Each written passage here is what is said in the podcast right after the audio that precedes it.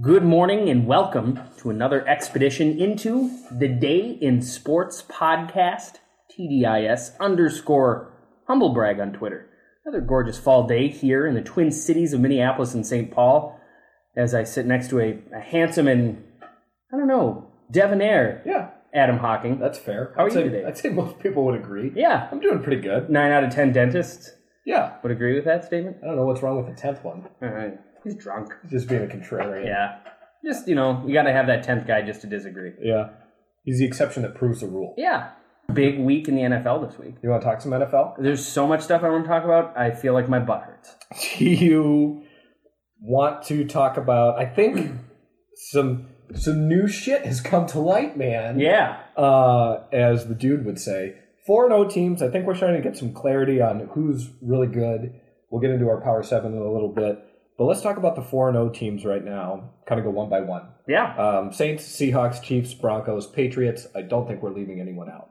Um, start with the Saints. I'll give you my take on them. I think they're kind of the inverse of Seattle Mm-hmm. in that they've got a great offense and opportunistic defense, right? Just take the ball away once or twice and Brees will outscore the opponent. Whereas Seattle's got sort of an opportunistic offense, take advantage of field position, uh, kick field goals, and that type of thing, and rely on your amazing defense. And they both have incredible home field advantages. I would say the the, the uh, Saints probably have the second best home field advantage behind Seattle, and I Mhm. think they're both two and zero on the road now. So it feels like they're probably both going undefeated at home. Too, uh, those two teams feel like locks for the playoffs to me. So your take on the Saints? Yeah. You know what I think has been really um, kind of impressive has been Sean Payton kind of coming in and deciding to go a different direction with the defense, you know, getting a new coordinator and everything. Mm-hmm. And it kind of panned out, or it has so far. I mean, it, it hasn't come back to bite them in the in the rear, um, and they're taking the ball away.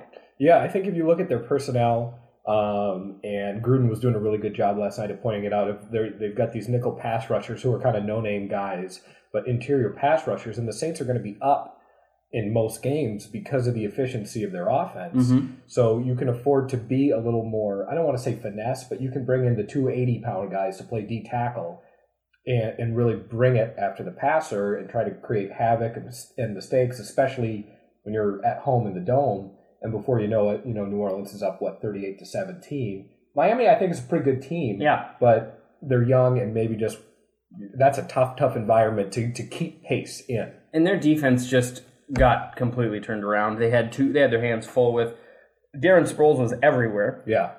and that guy's hard enough to keep track of, you know. And then He's one of the best of receivers in the league, but he plays Yeah. running back. Yeah, I, I really like Darren Sproles. He and um, Jimmy Graham, I was thinking about like Brees, Graham, and Sproles. Like, I know it's not the traditional bell cow running back and vertical wide receiver, but can you think of a bigger mismatch in terms of uh, who those two are guarded by? Because Graham generally it's going to be a safety who's not going to have the size or speed. Sproles it's going to be a linebacker. And there's no linebacker in the league that has a chance in the open field with Darren Sproles. No. I really don't care who it is. The speed bug. Yeah, and he's so. Did you see that he ran this fake to the flat and then up? I think for their first touchdown, and the route he ran was like it was like a Jerry Rice route. Like Yeah. just perfect in and out. I don't know. Their offense is a thing of beauty. My question to you: If Seattle comes into uh, New Orleans, um, primetime game or whatever, right now, who wins that game? Seattle at the Saints. You know, I, I think today I would give the edge to New Orleans Agree with you. because Seattle, you know, has been lucky enough to like recover and kind of be able to learn from their mistakes without having to lose a game so far. But if you go down 17 or 20 points to New Orleans, you're not coming back. Yeah. I mean, you might your defense might be able to hold the Texans to you know zero points while you kind of make a comeback, but Yeah. not not with New Orleans. Well, let's flip it to Seattle then and talk. Obviously, they're Sorry. 4 0 as well. Um, indisputably, they're a different team on the road. I don't care what anyone says. They beat the Panthers by five. They should have lost that game. Definitely should have lost to the Texans. And I know everyone's going to clobber Matt Schaub for throwing the pick 6 Mm-hmm. and two interceptions in the game. But look, he threw for 350 plus. The one interception was like a ping pong bounced off eight guys. That's Mhm. not his fault. He shouldn't have thrown that ball to Richard Sherman, which in effect made it a tie game. And then and then Seattle's able to take it in overtime. But they're not the same team on the road because I don't think Houston's an, an elite top five or six team in the league. Mm-mm. But up 20 to 3 on them and, and was really pounding Seattle. And one thing I'll say is Russell Wilson has 60 completions on the year. That's 15 per game. Yeah. If we're going to go with this passing league stuff, at some point he has to have the ability to go 30 out of 40 mm-hmm. for close to 400 yards. Well, and, And I don't know if he can do that against the greatest defense. the funny thing is, is it's not being supplemented by like a heavy dose of Marshawn or anything. He's No. just having pedestrian games, or even worse than that. I mean, Yeah. as far so their offense clearly outside of you know um, CenturyLink Field, their offense Yeah. sucks. Yeah, yeah. It's not it's not something that scares you. The defense scares you no matter where you are. Mm-hmm. But Houston put up tw- what are they at twenty to three at, at close to half, so they Yeah. moved the ball fine. Mhm. And you know if uh, if there's not a sideline drop by Andre Johnson uh, late in the game, and then there was a couple other things that there was a personal foul on one of the the Texans corners who body slammed a Seahawk. Mm. Um, so I mean, there you've got a, a drop that would have kept the chains moving and a personal foul late in the game. So it's easy to throw it all on Schaub, but he made one throw in a in a game of what 100 120 plays. So I think he gets still too much blame for that. Well, and another thing, who who's you know calling the plays when you look at that? When you're up twenty to three against Seattle, Yeah, you put you you gotta hope that you're gonna pound the pound the rock, as it were, and give it to Foster and Tate and just Yeah. kill the clock. Yeah, that's the goal there, right? Yeah, no, I agree with you, especially when you feel like maybe Schaub isn't so mobile. If he sits back there and throws the ball, especially in their in their offensive line is, is good in the run game, but hasn't been good as good And, pass and blocking. Seattle hasn't been great stopping the run this year. No, no, they're more of a fast team. They've got, you know, they want to force you into mistakes. Mhm. Is the Seattle way. Um, so I- you know, I think Seattle. I, I, we've said a lot of sort of disclaimers about them, but they're going to go eight 0 at home, and they're Mhm. already again 2 0 on the road.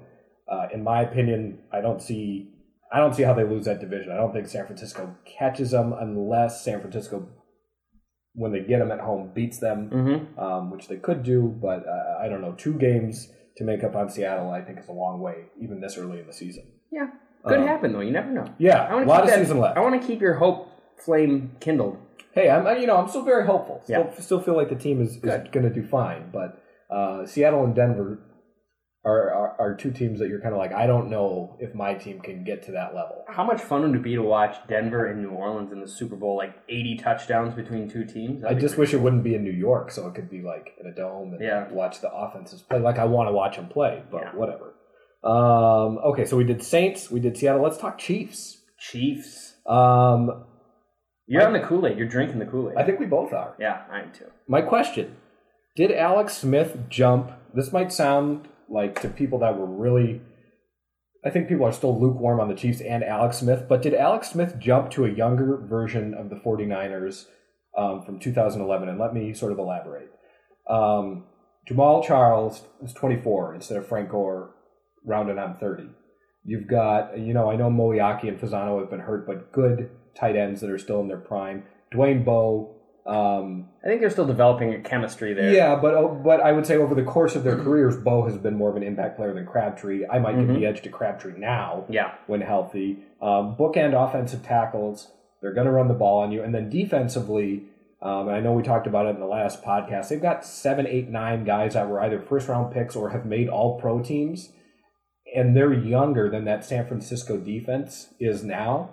And I've always said Alex Smith's favorite weapons, honestly, are a good defense, a good punter, and field position. Mm-hmm. He does not mind. He feels. I think Alex Smith thinks that he's part of the defense Mm-hmm. in that I'm not forcing this ball into coverage. We're up, or it's three to three in the second quarter, and he's. It's like he's calculating, like a computer in there. You know how Peyton Manning calculates the exact right throw. Mm-hmm. Alex calculates exactly what not to do. Right. And then he says, "My defense is loaded with studs, and we're going to win this game twenty to 16. And I like I like everything the Chiefs are doing. Yeah. And you so know, did Alex Smith jump to to get back to my question, a younger version of the 49ers? Yes. Well, as as far as the talent around him goes, I think so. And Yeah. it doesn't hurt to have a guy like Andy Reid coaching. I mean, clearly, Who has loved him, has confidence in him. and he fits perfectly into Andy Reid's offensive scheme. Like he's literally, if you were to draw the ideal Andy Reid quarterback, it would be Alex Smith. Well, it was Donovan McNabb, and then you look at Smith, a lot of the same features in that, not elite arm strength like McNabb probably had, but good mobility, um, wants to make quick, uh, uh, you know kind of reactionary reads and really understand the offense and doesn't want to take huge shots down the field. And if you look at Reid's Philly teams, a lot of times it was you moved your your short passing game was your running game. Yeah. And then Westbrook and Jamaal Charles kind of mirror each other very well. Mhm. Alex Smith gets to throw the ball more than Harbaugh let him. So I think this whole thing, Alex gets a fresh start, Reid gets a fresh start, and I think that whole locker room can feel um, just kind of that uplifting. Now they're four and zero. That fixes a lot of things too. I, I think they're feeling themselves. I think they they think that they can hang with anybody. I really, and I think Alex Smith doesn't get enough credit for the leadership that he brings into Yeah. the locker room, into the team in general. Like, he's pretty, um, pretty unshakable. Like, no matter what happens, he's going to be the same guy. If he goes out and throws two consecutive interceptions, he's going to have the exact same expression on his face as, as he would if he threw two touchdowns. Yeah, yeah, I agree with you. I, I think sometimes you want the same things you would want in your friend, in your quarterback. You want him to be smart, Mhm. someone you can communicate well with, because Yeah. communication is everything, and kind of down to earth. I don't want Cam Newton. No, Sometimes I don't want Colin Kaepernick. too flashy. Yeah, I don't want. I- even though I love Colin, I don't want him on on GQ No. or whatever. I want Alex. You know, just going to work, watching a lot of film. Some, you know, I I, I think there's nothing wrong with that approach. Yeah. Is what I'm saying is is is he he's got the characteristics that you want from your franchise leader. Well, there's there's a lot to be said for maturity and you know understanding that at 20 how how old is he 27 I think he's 28, 29 28 now. not 29 at that point you kind of start to understand okay you know this isn't really as much about the money anymore as it is about trying to win and, and be the best that I can be and make the most of this career that I have so Yeah. 23, 5, and 1 over the last two and a quarter seasons. I'd take him Yeah. I'll trade And- Matt and- Cassel and, and- Christian Ponder for him Yeah, right now I, I think the Vikings should have been more active in that. Imagine if the Vikings had done two things: traded uh, two second rounders, which is what it's going to end up being for Alex Smith Mhm. for the Chiefs because they gave up a first rounder than this past year, and then a conditional first rounder if the Chiefs win eight games. Looks like that's a foregone conclusion. So the Niners get two second round picks. Nice pull for them for their backup quarterback, but Mhm. worth every penny to the Chiefs as well to get that type of guy. What if the Vikings made a similar move, and then I also heard the Vikings offered a seventh rounder for Anquan Boldin. Niners get him with a sixth.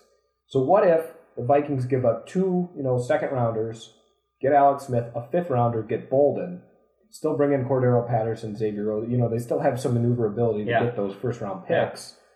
You'd be looking at Alex Smith, Adrian Peterson, Anquan Boldin, Jennings, and and, and Patterson, Mhm. Rudolph. I don't know. I, I think the Vikings could have been more proactive. Mhm. And this division, I know we're getting off track a little bit, but is is up for grabs in my opinion. Oh, yeah. And the Vikings need to strike while Aaron Rodgers doesn't have very much help. The the best thing that could have happened for Green Bay or Minnesota was for Detroit to beat Chicago Yeah. because that's just going to keep the the top of that division askew, Switching. and as long as that keeps happening, Yeah.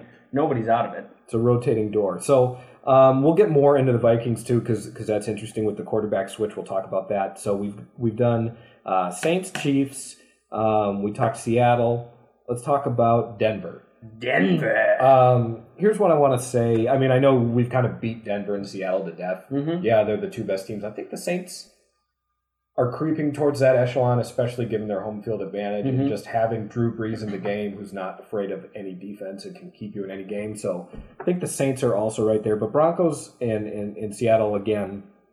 Um, and looking at Denver's offense, they've got. I was going through it. The best slot receiver maybe in history yeah, probably the second or third most physically talented receiver in Demaryius Thomas. Mhm. I would say Calvin Johnson, Demaryius Thomas, Dez Bryant, Julio Jones. Yeah. are physically those guys. Um, a great, big, strong, athletic number two in Eric Decker. Yeah. You draw number two. That's you know he's got four or five speed, I love Eric Decker. strong hands. Yeah, and then you've got something Peyton Manning has really never had. Dallas Clark was shifty Mhm. and an excellent player, but you've got a four five forty guy at tight end and Yeah. Julius Thomas that can stretch the middle of the field, and they've got three running backs Who that can all play- yeah. do it and bring a little Yeah. bit something different. Thoughts on the Broncos?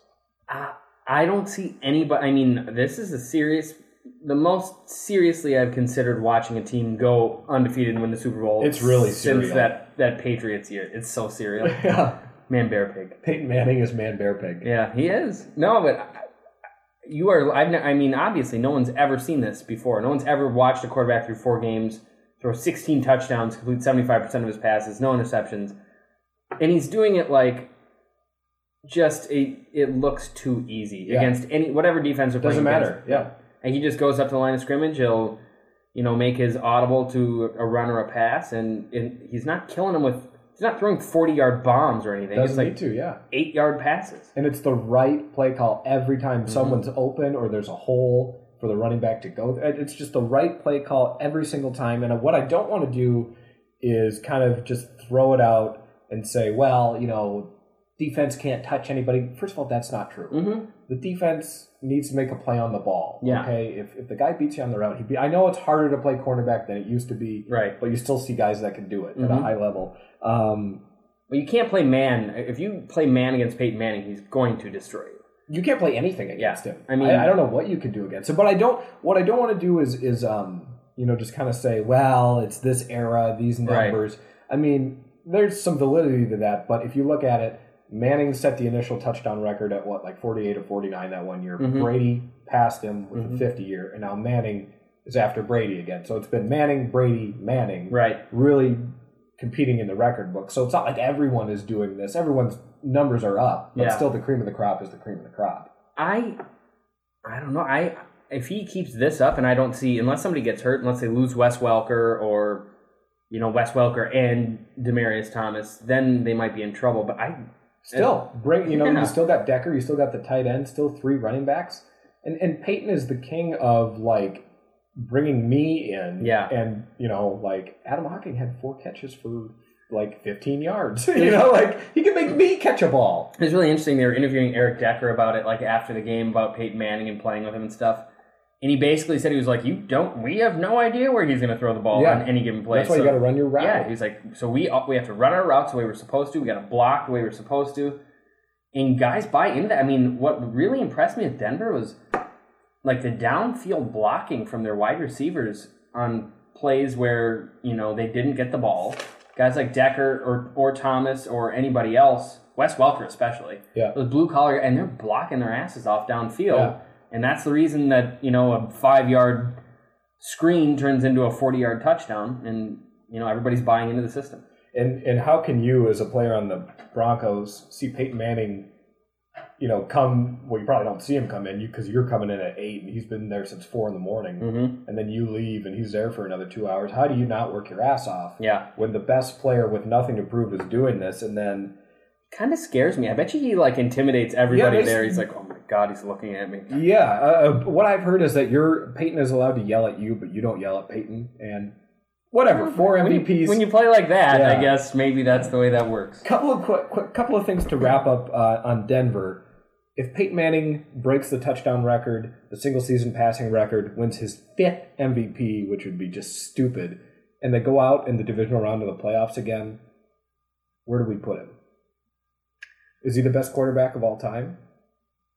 I don't. I don't know. I mean, I, he has one. He has one Super Yeah. Bowl, but And he's gotten to another. yeah, I, th- I think he's got to win another one to be to because I mean, you look at look at Tom Brady. How many Super Bowls does that guy have? Five. He's got three, and he's been to five. Yeah. Montana was four out of four.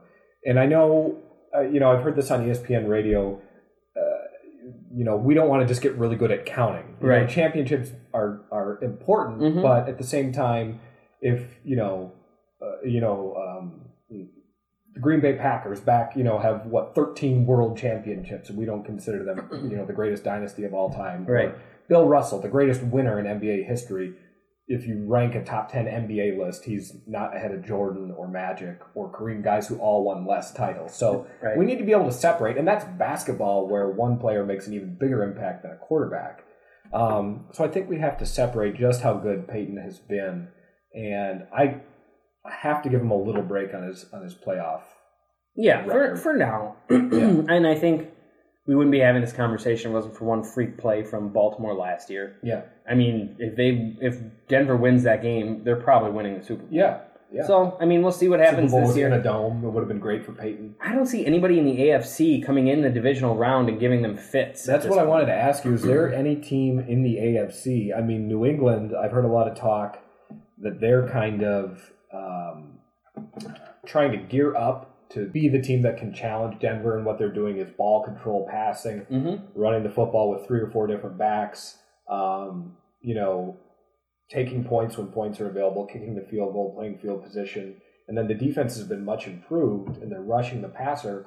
I still think though, if it's a race to thirty, let's say, and that's conservative, I think Peyton Manning gets there first and, and I don't know. I think if New England goes into Denver in its decent weather, Denver wins that game thirty four to twenty three. Yeah. Playoffs.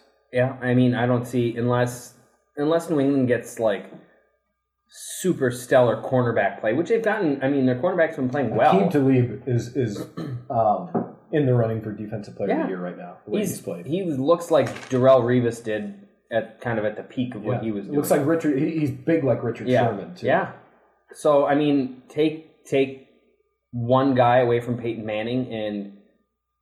Really, I mean, it's hard to blitz him because he usually sees it coming. But if you can surprise him with a blitz, and he's not, I mean, he's not going to run away from you. Why? Okay, I think the best pure thrower. This is a little tangential, but the best pure thrower of the football in the NFL is Aaron Rodgers, in my opinion. Uh, in terms of he's got better arm strength than Peyton. I don't think anyone would argue that. And then the back shoulder throws that he can do, the, the throws deep down the field. I think Peyton diagnoses defenses at a different doctorate type level Mhm. than anyone else. But why is Peyton so much more effective right now than even Brees, Brady, or Rodgers, who are, you know, those guys are still crushing it, but Manning is just in a league by himself. What does he know that these guys don't? I I think it's just literally he knows he has this like preternatural understanding of what defenses are doing, Yeah, and they can't hide it from him. No matter what they try and do to hide it, he gets it. yeah. It seems like at least up until this point. And I wonder if some of it is like this guy's been the guy like through high school, like I think he was three, four year starter at Tennessee. Mhm. Started from day one, and he's been starting at quarterback for more than half of his life. And grew up with a Archie Manning. yeah. I mean, his dad was an NFL. Cor- I, Yeah. He's got a, a leg up on the competition. yeah, and Eli does too, but he just he must be drinking or something. Did you ever see? There's a, there's that little like uh, the Manning home movies that they played right Yeah. before the last thing. Yeah, And they're they're talking to the oldest brother, Cooper, about Eli, and he's like, yeah, Eli just never really cared. Like Yeah, he was he's real back. quiet and like real serious all the time. Peyton was real high strung, Yeah, intense. Well, yeah, cried you, a lot. You could You see, can see that. but maybe you can also see in the playoffs how that works against you. hmm You know, Eli's maybe more laid back. The locker room feels good, and they win two Super Bowls. Peyton is there every single year, Screaming and crying at people. and he's got one Super Bowl. He's been to the playoffs way more than Eli has. Um, okay, so we've covered all the undefeated teams except New England. Um, I want to give you a lot of credit. You've been on New England since the beginning. You've been telling me all they do is keep winning. hmm Um, you know, I've started to look at them more like the early dynasty Belichick Pats, 2000 to 2003, 4. And then in the middle, they got, you know, Randy Moss got a little flashier, but didn't ultimately win the championship. Then they went with the two tight end stuff the last couple of years. A lot of passing yardage. Now they've gotten back to the no name receivers.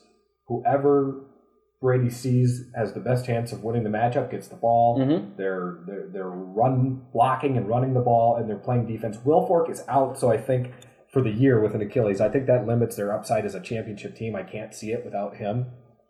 But what can you say? They're four zero. They go into Atlanta and look like the better team and win pretty comfortably. Although Atlanta rallied at the end. I really think it, outside of Peyton Manning, if there's one guy that really understands NFL defenses at a similar level or a slightly Yeah, slightly lower level, it's Tom Brady. I mean, he he doesn't make a lot of mistakes, and like you said, he, he finds the open guy and, and just pretty much gets to the ball who, to whoever is, you know, the most open. And he's throwing the ball well this year, I think. Yeah, yeah, and I don't, you know, I think sometimes I watch Brady and then I watch Manning and the number disparity. Um, if Brady doesn't have a Moss and a Welker, Mhm. looks a lot different. You know, Brady might have a game where he completes sixty percent of his balls, goes two fifty, a touchdown and no picks. Where Peyton's throwing for four hundred yards and four touchdowns. And and it's hard not to get infatuated and say Peyton is just better than Brady, but you Mhm. also have to understand what Tom's working with. Yeah. He's made Kenbrell Thompkins a star. Yeah. And he um his goal is to maintain and possess the ball. Peyton says no matter how fast we score, it doesn't matter. Because Mhm. as long as we get the ball back, at some point we're going to go score again. Right, New England has to make sure that every drive they have at least eats clock. right. Uh, a little more Chiefs esque than than what we're used to. Um, so I don't know. I just kind of think they're limited, but I want to give them due credit for being four oh. zero. I think that, and they're, I really do think they're only going to get better. Like you hear all the positive things that they say about a guy like Kenbrell Thompkins, putting in a lot of work as a rookie, and and you know it shows in when it comes to game time. And when Rob Gronkowski kind of comes back into his own, if I guess, Yeah. and does what he's able to do, that's a tough offense to stop. Yeah, well, he's he's more than Jimmy Graham in terms of mismatch time because he's Jimmy Graham's size, speed, but also the strength of like uh, Four lions. Sasquatch. Yeah. Yeah. like if he got in a fight with a crocodile in a river, he's got a fighting chance. Yeah. Oh, and he's just like they interview him, and you think to yourself, like, is this the dumbest human? Yeah. Is this the missing link? There's an ESPN radio drop where Ryen Russillo says to uh, he's he kind of knows because they're from the Boston area. And, Mhm. uh, uh, Russillo says to Gronkowski, "You might be the biggest meathead I've ever met. Assess." And Gronk just goes, "Thank you." and that's that's exactly who he is. But they need to get him back. yeah, they do. Um, but I wouldn't rush him back. They're four and zero. why? And and like you said, those guys, Kenbrell Thompkins and whoever else he's throwing to out of the witness protection program. Belichick and Brady, there's something about that that they like. Yeah. Right? No ego. There's no They prefer that. Yeah, there's no Welker who got a little he was chafing under the Belichick Yeah. regime. Brandon Lloyd has been always you know, he he wasn't that great for them last year, but he's a little bit of a personality. And I think Belichick and Brady are just as happy to say, no, we're going to draft this guy out of the sixth round. He was a quarterback at Kent State, but I love his agility in the slot. Sure. Perfect. There you go. The only thing that would be better is if they brought Deion Branch back. They should. Yeah, why not? Probably Rodney Harrison. Yeah, perfect. I'm sure Rod- Rodney always seems so angry. He's ready to go. He just couldn't do the Sunday night games because he got to be harassing Dungy. Yeah, yeah. Those two have a very odd relationship. Okay, yeah, they do. Yeah, they do. That's a, that's a topic for another time. Yeah. because I've thought about that a lot Mm. because uh, I've got a lot to do. Um, so we went through the four and zero teams. Then let's get into uh, obviously Ben is a Vikings fan. We're in St. Paul, Minnesota. Besides their new helmets, what the f is that? I, I kind of like them. They grew on me. It looks like if you got hit, it would chip off like the cheapest paint in the world. Like like in the middle of a game, we're gonna see like Cassel back there, and it's just gonna be like silver. The decals start it's like gonna be melting off, off, and you're gonna see it's just like poop brown behind it or something. But you like did that. say we'll see Cassel back there, not Christian Ponder, didn't you? 123 quarterback rating, two touchdowns, no picks, 248 yards. I was trying to do the math because I, in the last podcast, said that Cassel would throw for 167 yards. If you take away the fact that Greg Jennings ran 70 Which yards. was unbelievable. I didn't know he still had that. Oh, he to be does, honest though. with. He's, He he's flew. always been good after the catch.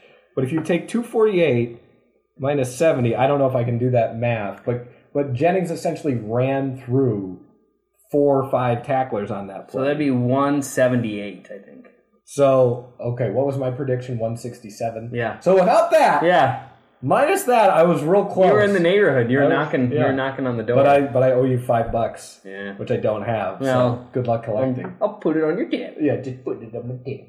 Um, another thing I thought though, couple plays, you know, Cassel, when he got back there, it was kind of funny. It was like Flutie esque, like he'd allow the pocket to develop, and then he'd like step up real hard and Yeah. I love it. throw it as hard as he can. Yeah. And you're like, that looks like a softball from Kaepernick, Dramatic. you know? It's very dramatic. like like other guys are doing that type of velocity off their back foot. But Yeah. anyway, he got the ball there. Mhm. He knew in the pocket where he wanted to go. Yeah.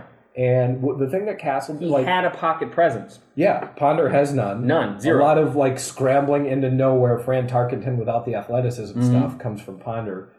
But Cassel seemed to want to do the play pass a lot, which obviously they should do. They have the best running back in the league. Get Jennings, get Patterson, get Rudolph on the short routes. Use the passing game to set up the run. You're Yeah. a running team. Mhm. So passing game has to supplement the run, and that's what it's there for first. And then you see Adrian bust off what, 140 yards? Yeah. You know. Um, so Yeah. I, I, everyone else at three and one, last thing I'll say, Vikings are not out of it at one and three if Cassel continues to not turn the ball over. right. I, I re- and I really do think. I mean, what did they score? Thirty-one against the Steelers. 34 to 27, 30 I thought, was 34. the final. 34 points for that Yeah. offense Yeah. with a quarterback only throwing for 250 yards is pretty efficient. Yeah. Well, and you know, the week before, what did they do? 27 with. with They've been sc- they've been putting points on the board. So the defense is certainly an issue, too. Yeah. Oh, it, it's the secondary in a secondary that already kind of sucked, and then you have Chris Cook, Yeah. which may not be much of a loss, but he goes down. But what I think what really hurt him was um, losing Jamarca Sanford.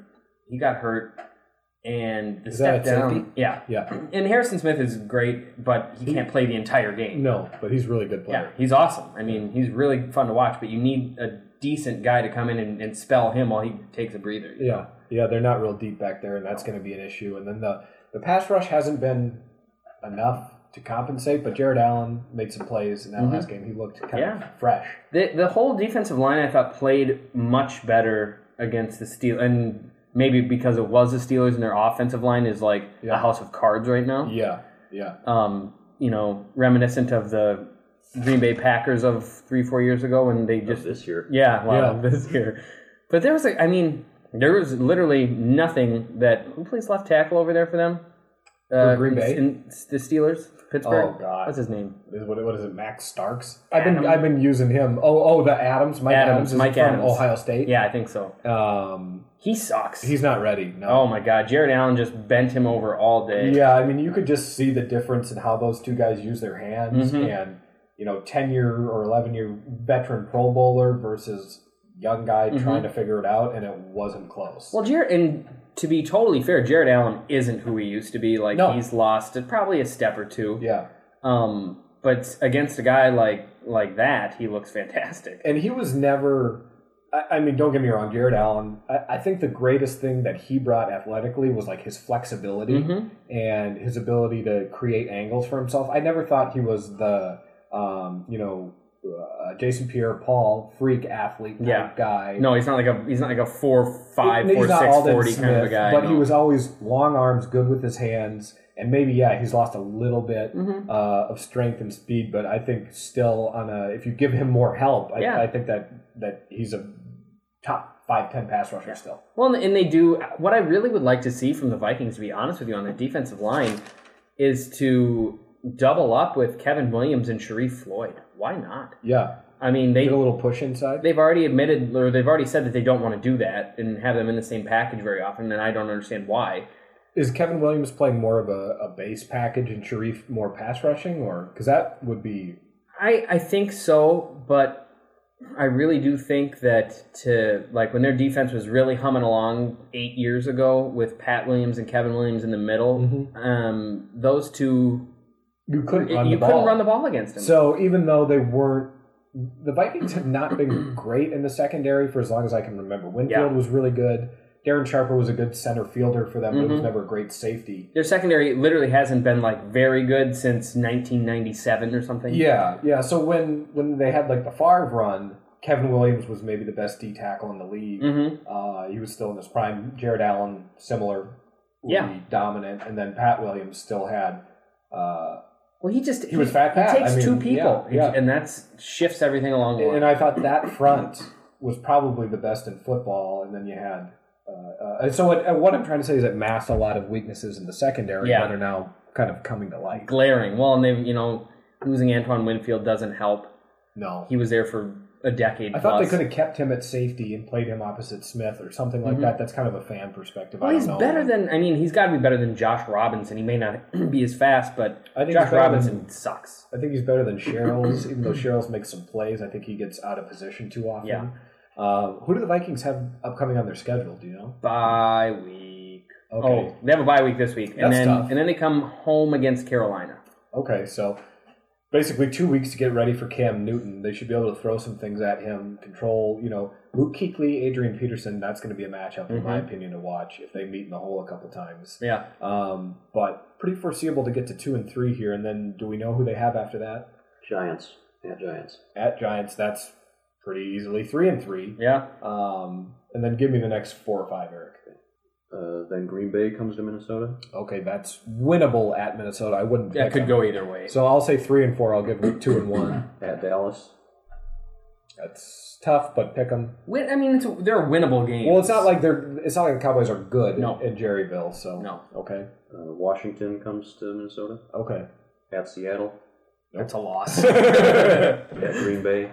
That's probably a loss. Yeah. Bears at home. That's winnable. Yeah. At Baltimore. I don't know about Baltimore. that's another coin Adrian toss. Peterson runs for 200 yards. It's a wash. Yeah. Philly at home. That's winnable. At Cincinnati. That's surprisingly winnable. Cincinnati isn't going to outscore too many people. And last game, Detroit at Minnesota. I mean, they could very easily push to be nine and seven or be horrible. Yeah, I mean, they could lose. That's what I'm talking about with the bottom of the league. And, you know, Minnesota's somewhere in the bottom half, probably right now. Um, and they're going to play a lot of those teams. They could flip the switch and say, hey, we've got a guy that can get it done at quarterback all Mm-hmm. of a sudden. And, oh, yeah, Adrian Peterson's back there. By the way, he needs to average 173 yards a game from here on out to get to 2,500. So It's probably not going to happen. could be tough. I just want him to break the record, and But it's still it's, if- still there. But if he starts doing that type of stuff, I don't know. I think the Vikings are still in okay shape. We're still early, is the big takeaway. One Yeah. and three, two and two, three and one. Unless you're four and zero or zero and four, I think you're still very much in the mix. Well, the funny thing, going kind of diverging a little bit to the Adrian Peterson thing, um, LeSean McCoy has had a freak start to the season. Amazing. Really running the ball well. And I think Adrian's only 40 yards or 40 or 60 yards behind him for the most rushing yards in, in the league at this point. So he's right within he had a striking slow start last year. Yeah. Oh, much slower. Than, I mean, he had a couple real turds last year. He's been right around 100 and then finally broke it 140 this week. You know what I think is a bit unfair for Adrian is I'd like to see him with a mobile quarterback, a Mhm. Bridgewater, even a Manziel, because I think in the Vikings offense you don't have to be that vertical. You have guys that can take small routes and, and score. But if there was some read option quarterback run threat, you see some of those holes.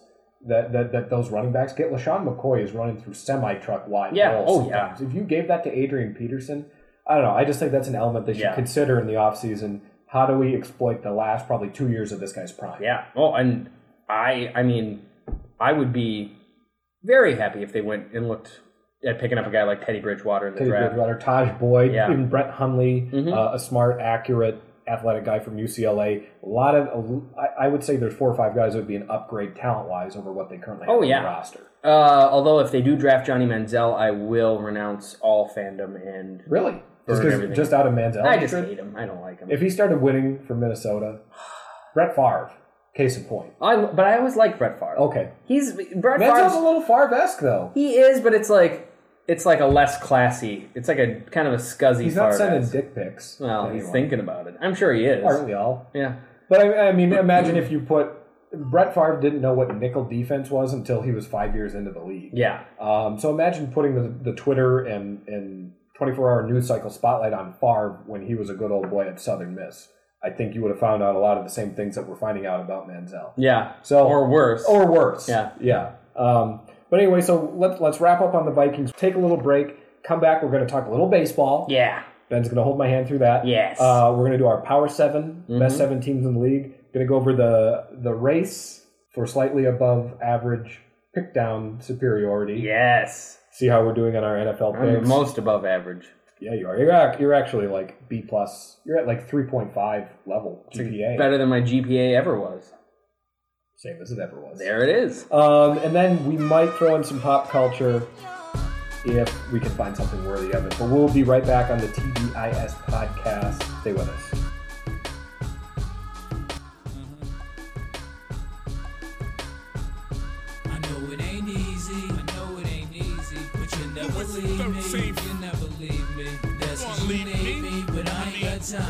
You I'm on my grind. So stop being Seen the greedy. regular dames, doorway to better things. DuPont registry lanes, G unit, no games. My life is on a tour bus. I know it's hard to love a man whose birth certificate is the cover of a magazine. Usually businessy, but in the hood of things. we have a good time, well, when no bullets are exchanged. But you got on the game, and I'm finished with the juveniles like Lil Wayne. Yet I'm the best rapper alive. Same time you shopping till it's gone. It's nothing when your credit card look like it been on a the beach too long. The black the private parts longer than the flight to Japan. You can't leave me. I'm the quicksand, and it's Tim's tan. I know it ain't easy. I know it ain't easy. But you never leave me. You never leave me. That's cause you need me. But I ain't got time. Nope. I'm on my grind. So stop being greedy. I know it ain't easy. I know it ain't easy. But you never leave me. You never leave me. That's That's cause you Broccoli. need me, but I ain't got time. Knock it off. I'm on my grind. Yeah, So stop being Look, Ma, you don't need to blow my phone all up. What you need is to act right and grow on up. What you mad about now? Man, you know I'm a pimp. And Mariah Carey lied, she ain't suck my dick. I mean, I would let her though, and I wish it was true. But I love you right now, I wouldn't do that to you. And when you sent me to the store to get you something to eat, I know I took a long time, but I was only a week. Yeah, you got a cute face, and that's what got me hooked. But to keep it all real, you don't know how to cook. And you know you ain't leaving, you don't want it to end. Just give me one more chance, I won't do it again, alright? I know it ain't easy, I know it ain't easy, but you'll never leave me, you'll never leave me. That's cause you need me, but I ain't got time. Nope, I'm on my grind, so stop being greedy. I know it ain't easy, I know it ain't easy, but you'll never leave me, Cause you need me, but I ain't got time. Nope, I'm on my grind, so stop being greedy. I don't wanna leave, but I gotta go right now. You heard this before, that's why you wanna go right now. You louder than a race car, baby, just pipe down. You going nowhere, cause I'm laying that pipe down. Daddy bringing money in, that's something you like now. That ring on your finger got you acting right now. But right now, the phone rings and you get pissed. Who's this? It don't matter, she just sucking my dick. Every couple gets in fight, but I don't want you gone. This dog is loyal, fuck around, but come back home. I'm a hustler, a drunk and a bastard too. My life looks bad, but my bright spot, that's you. I know it ain't easy, I know it ain't easy, but you'll never leave me, you'll never leave me. That's cause you need me, but I ain't got time. Nope, I'm on my grind, so stop being greedy. I know it ain't easy, I know it ain't easy, but you'll never leave me, cause you need me, but I ain't got time. Nope, I'm on my grind, so stop being greedy.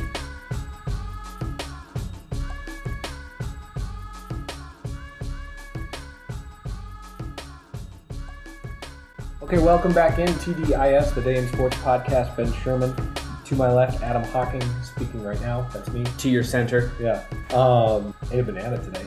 I saw that. little exercise bike action too. Ooh, treat yourself. Got to keep it pure. I feel better. Yeah. Um, let's talk baseball. I'm going to lean on you here because uh, I wrote an article a few years ago that was called "Baseball is Boring," and it's kind of it is boring, but it starts to get more exciting now. In the one game winner take all, like game 163 last night with the Rangers and the Rays, is fun, and then you get the one game uh, uh, playoffs. What is that today, Eric?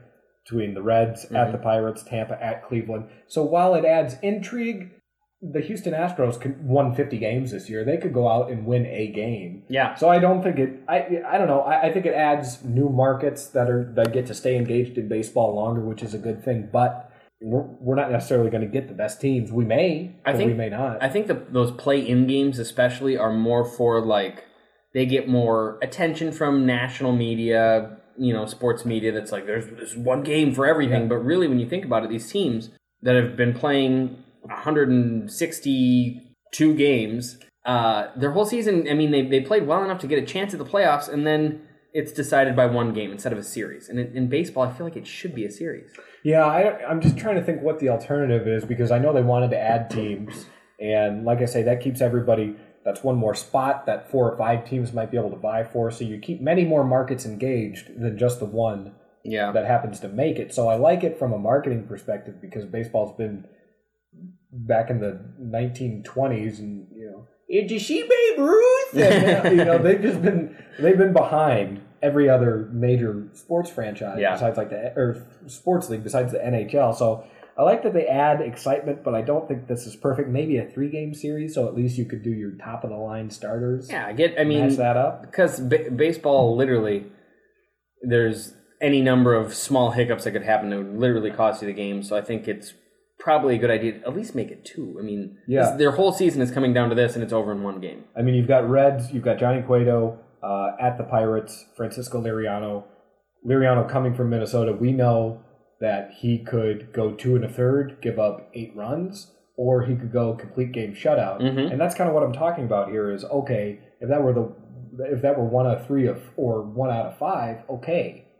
I've got a chance to recover and bring you know my other ace up or or whoever it might be.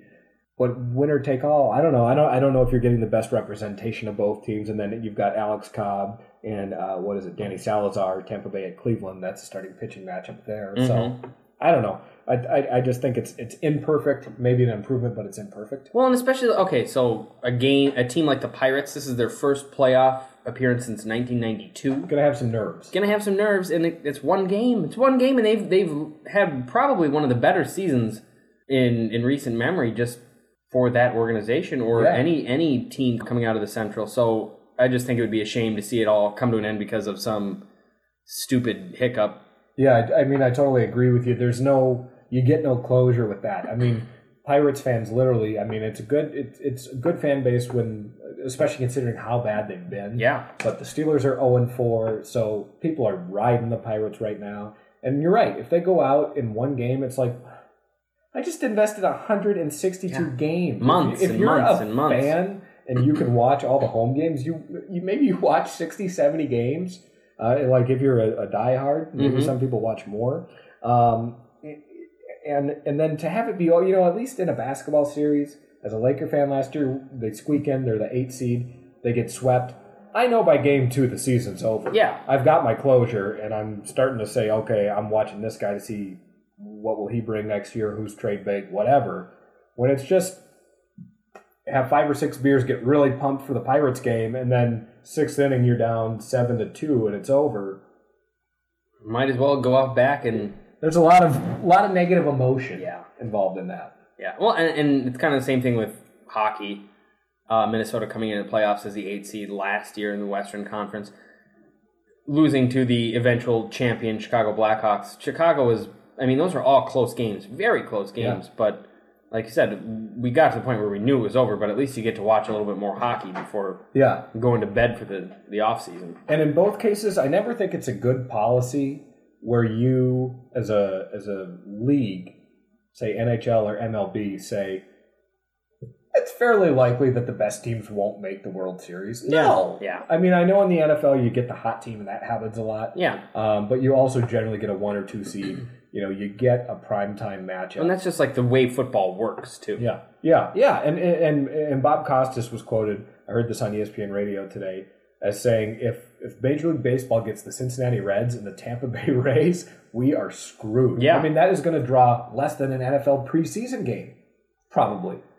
Most likely, I'm keeping I'm keeping my hopes alive. I don't know. This is the second year of this format, so Yeah, I don't know. And then isn't uh, isn't Bud Selig like leaving now? yeah. He's After retiring. 2015. So after next year he'll be done, or, or okay. Just Okay. long enough for us to ridicule, long enough for us to ridicule him about this format if it doesn't pan out. Yeah, exactly. Yeah. And then off into the sunset. Mm-hmm. Um, another sort of murky baseball topic, um, but actually, you and me are both on on the approval side of Yeah. this. Uh, Gar- Rod Gardenhire um, for the Twins, obviously their skipper Yeah. gets a two year extension. My quick take, and then I'll just let you roll on it. Go. Um, how many divisions did they win with not very much talent developing the farm system, and then they happen to pay Morneau and Mauer and get about fifty percent of the return that they thought they were going to get? Mm-hmm.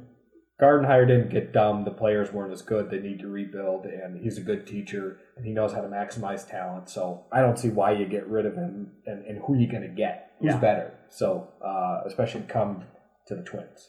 At first, like I was really perturbed by it. I was like, "This is ridiculous," because I had kind of been thinking that it maybe it was time for a change, and And you're a fan. Yeah, I'm a fan. He's, you know, to be fair, Ron Gardenhire, for all his success, has had an equal, an equally bad track record in the postseason Yeah. of just like taking a dump against the Yankees. Really, no results. A lot of Really. sweeps, and yeah. So, you know, I go back and forth, but in the end, it really does come down to the big contracts that they gave Mauer and Morneau, Yeah. which is outside of their kind of policy that they had worked under for, you know, 20 whatever years.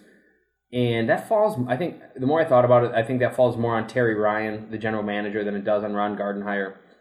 Like, uh, it's not fair to give him a, a shitty team and then expect him to make the playoffs over and over again. I mean, this isn't, it's not the same kind of young team that they had, you know, back when when they were having guys, you know, like Cristian Guzman come up through the system and um You know, so when he came. you gotta up. you gotta just give them a break. I think for right now and give them a couple more years as they start because they've got a lot of talent waiting in the wings right now. It- and I and I would just say uh, to wrap up my thoughts on on Gardenhire.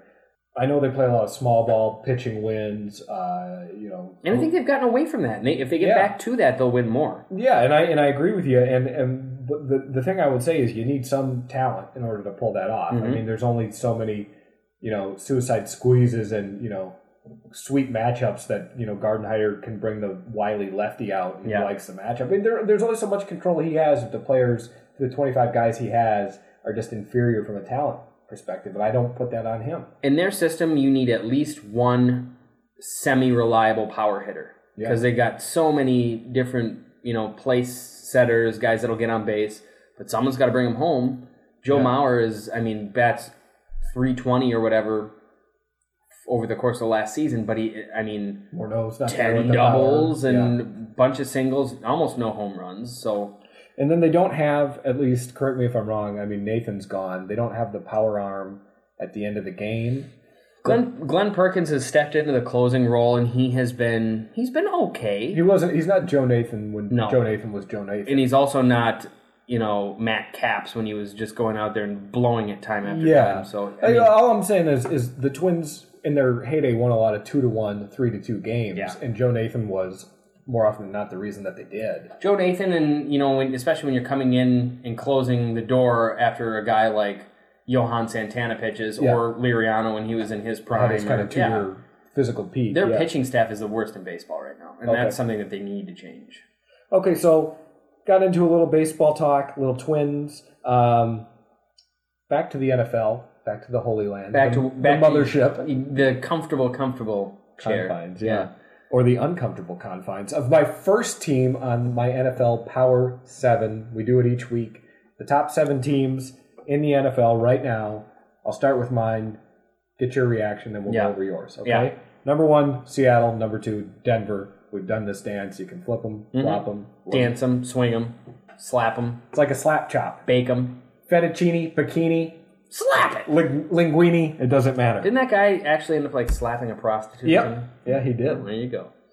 Maybe that's where the idea came from. Bikini. Yeah. Um, but I, I think over the last few years we've seen, uh, and actually there was a really interesting stat: the highest scoring offenses of all time, the uh, 2011 Packers, the Patriots when they had Moss, uh, the Vikings when they had early Moss, a couple of those Rams teams. None, a lot of those teams, most of those teams didn't end up winning the Super Bowl. Right. And Denver's on that pace right now. That's why I put Seattle ahead of them. I think if they play them in the Super Bowl, uh, especially if it's inclement weather, Seattle's going to be able to grind that team up, Mm-hmm. frustrate Peyton Manning like we've seen a lot in the postseason. Um, so that's why I give Seattle the, the slight edge over Denver right now. Number three, Kansas City Chiefs. Um, I don't. Now that I look at it, I kind of like the Saints a little bit more, but I think neutral field, the Chiefs would be able to kind of smack the Saints around physically. Yeah. And we've seen Alex Smith go toe to toe with Drew Brees in the playoffs and put up 36 points. Mhm. So that ability is there if it absolutely has to be. Okay. Um, but I think if you look at it, KC matches up well with New Orleans because they can really rush the passer. And last night, even though New Orleans put up a lot of points, their offensive line pass blocking was not fantastic. I'll put San Francisco fifth. You know my take on them. I think Mhm. that they're chock full of talent. They're getting healthier. Um, I moved uh, up on the blog. You'll see Detroit. I put at number six. Today I'm going to put Indy in. Uh, I think at number six because I just trust Andrew Luck a little bit more than Matt Stafford, and that's about the only other reason.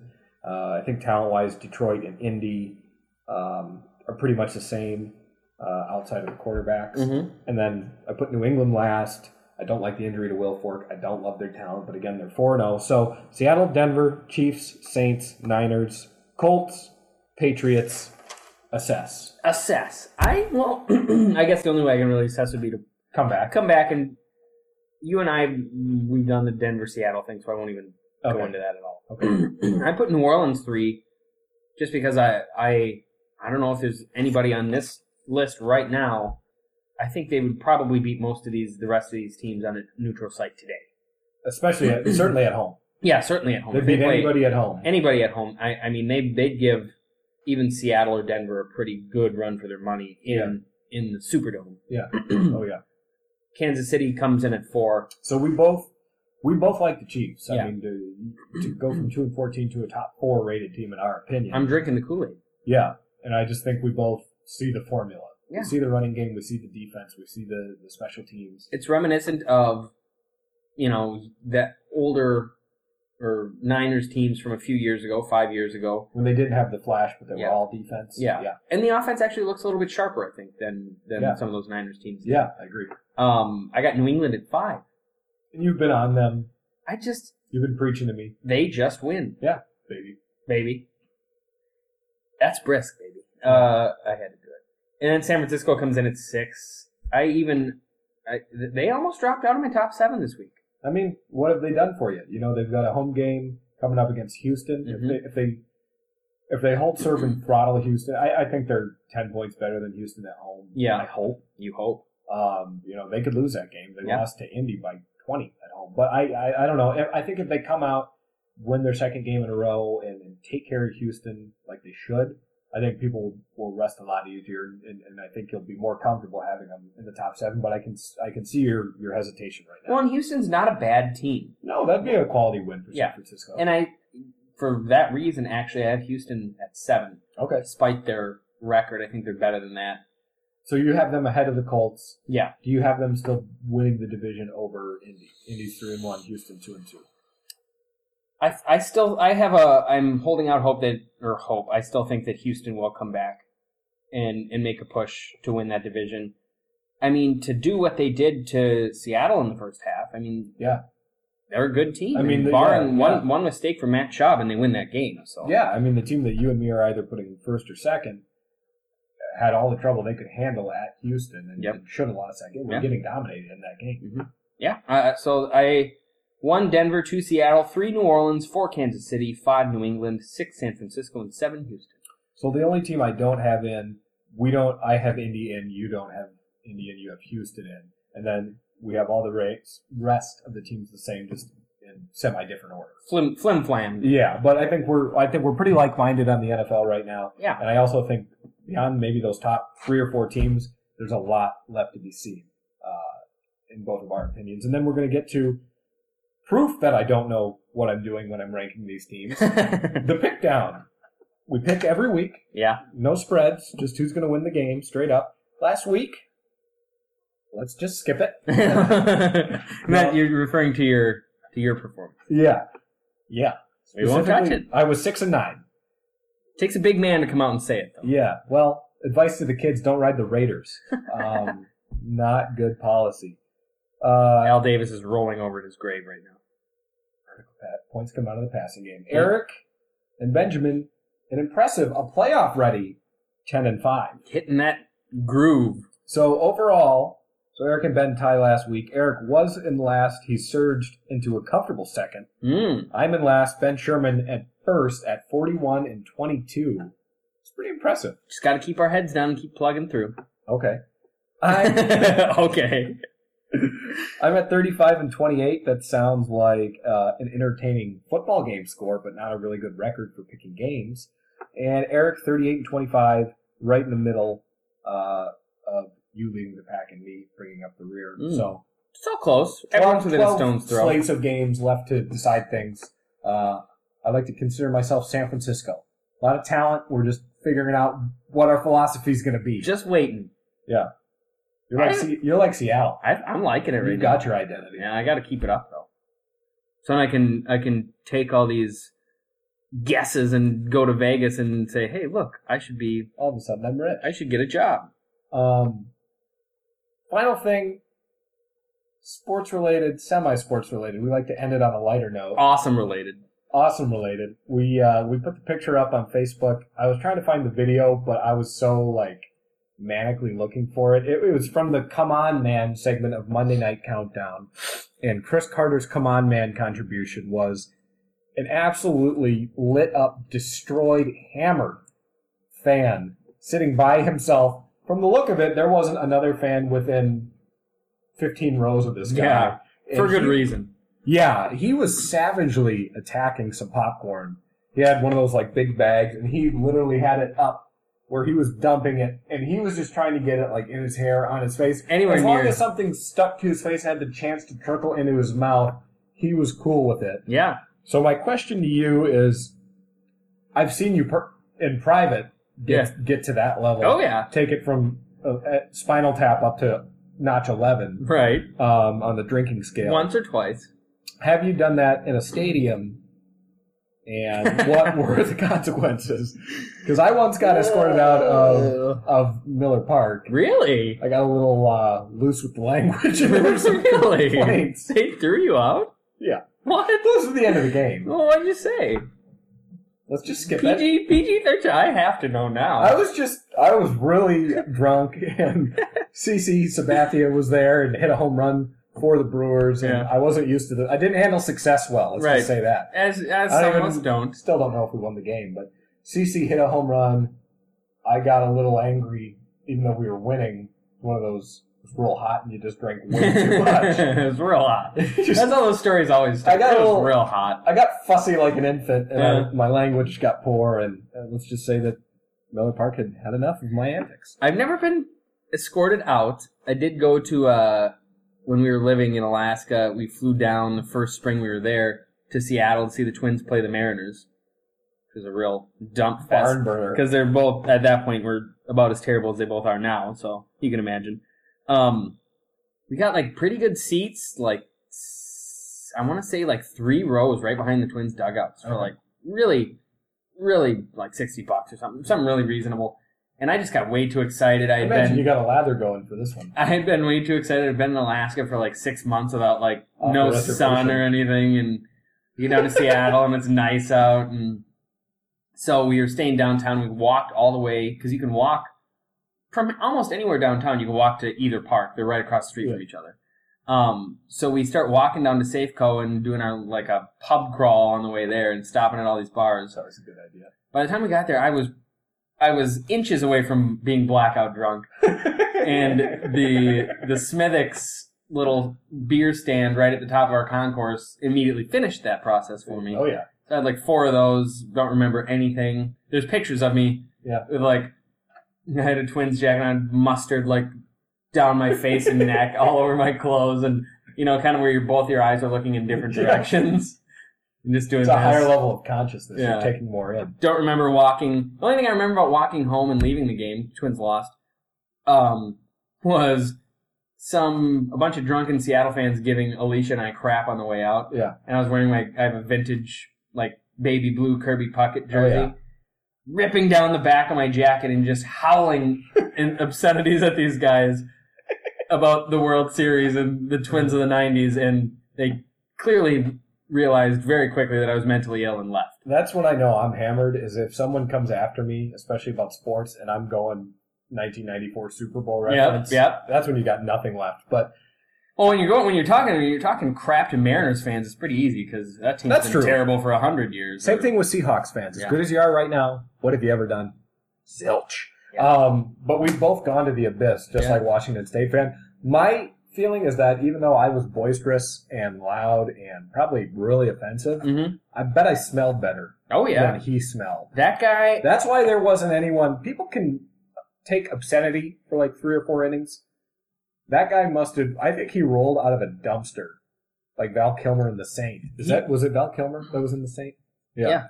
I think he rolled out of a dumpster in that movie. I'm looking at a picture of him now, and he looks like he kind of looks like a guy that like He looks works like in an Weekend at office. Bernie's, yeah. doesn't he? It's like this is maybe a guy that like has an office job, like works in a cubicle all week. Is And that then- Bernie? Is it?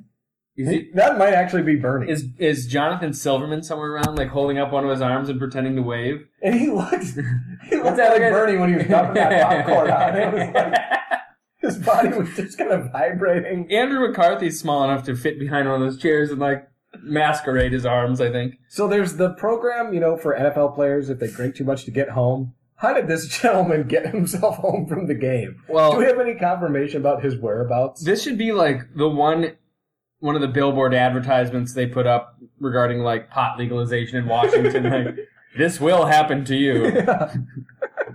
you will have popcorn ever and ruin clearly ruin whatever clothes you're wearing. this was at a Wazoo Washington State football game, right? I think so. And Washington State is kind of in the middle of nothing. So my thought is like, did this guy leave the stadium and just run into the wilderness? I And like Pacific Northwest, Columbia has- Gorge. has has um, historically been like that's where the Sasquatch lives.